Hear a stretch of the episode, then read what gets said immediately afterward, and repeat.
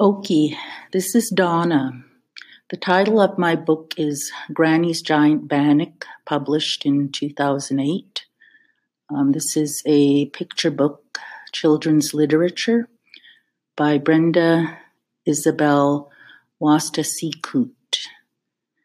And she grew up in a large Cree family as the youngest of 10 children.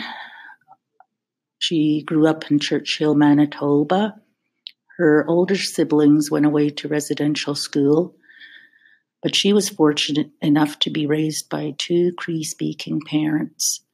Brenda went to high school and university at Brandon University and took arts and education.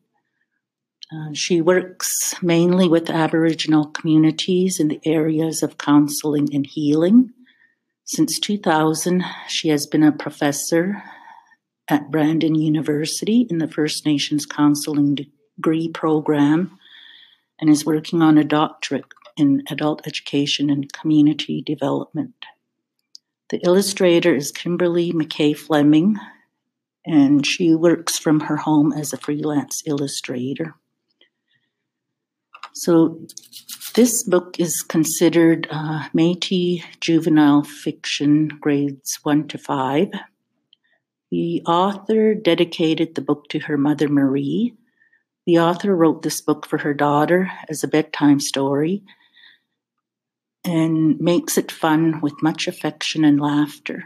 The story grew out of having to make up stories for her daughter. She would add to the story, and so over the years, it has grown to be not just a Bannock story, but also a giant Bannock story.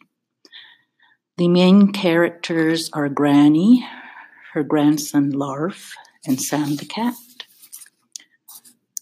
Uh, the plot is about a little miscommunication between English speaking Larf and his Cree speaking grandmother, which leads to hilarious results when a giant sprawling bannock threatens to take over the town. Beyond its antic humor, there is a tender story about the need to listen.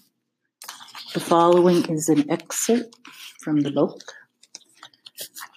The wind had softened to a warm breeze, and in the hot sun, something was happening to the giant bannock. What do you think the giant bannock did next? What happens to dough when it gets hot? It starts to bake.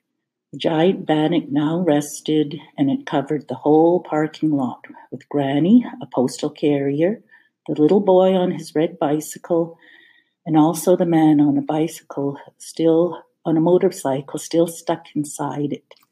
The firefighters used their tools and carefully carved a hole into the freshly baked, soft, and fluffy bannock.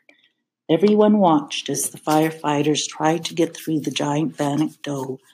And what seemed like only seconds, amazingly, the man on his motorcycle emerged from the giant bannock. Next came the little boy on his red bicycle, and then came the postal carrier with her bag of letters. But where was Granny?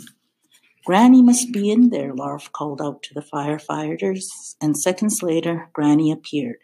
She was holding Sam the cat, too. Nosisim, she called out to her grandson.